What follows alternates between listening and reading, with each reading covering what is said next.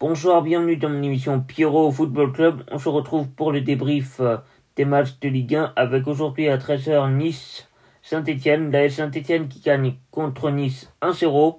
À 15h on avait le multiplex avec Lorient PSG. Lorient qui gagne contre le PSG 3-2. Les buteurs Laurent Abersel qui marque à la 36e minute pour Lorient. Neymar qui va égaliser sur euh, penalty à la 45e 1-1.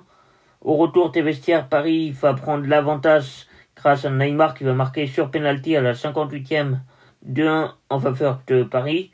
Johan Wissa qui va égaliser pour Lorient à la 82e minute à la 80e minute 2-2. Lorient qui va revenir à 2-2. Et en fin de match, comment Terem Mofi qui va marquer le but de la victoire pour Lorient à la 91e minute 3-2. Lorient s'impose 3-2. Brest qui perd euh, à, contre Metz 4-1. Angers qui gagne 3-1 contre Nîmes. Reims qui gagne contre euh, Strasbourg 1-0. À 17h, Lille recevait Dijon. Lille qui gagne but de Youssouf Yati, Yatiti à la 29e minute. Ce soir, on a Nantes-Monaco. Je vous retrouve après euh, le match. À ce soir.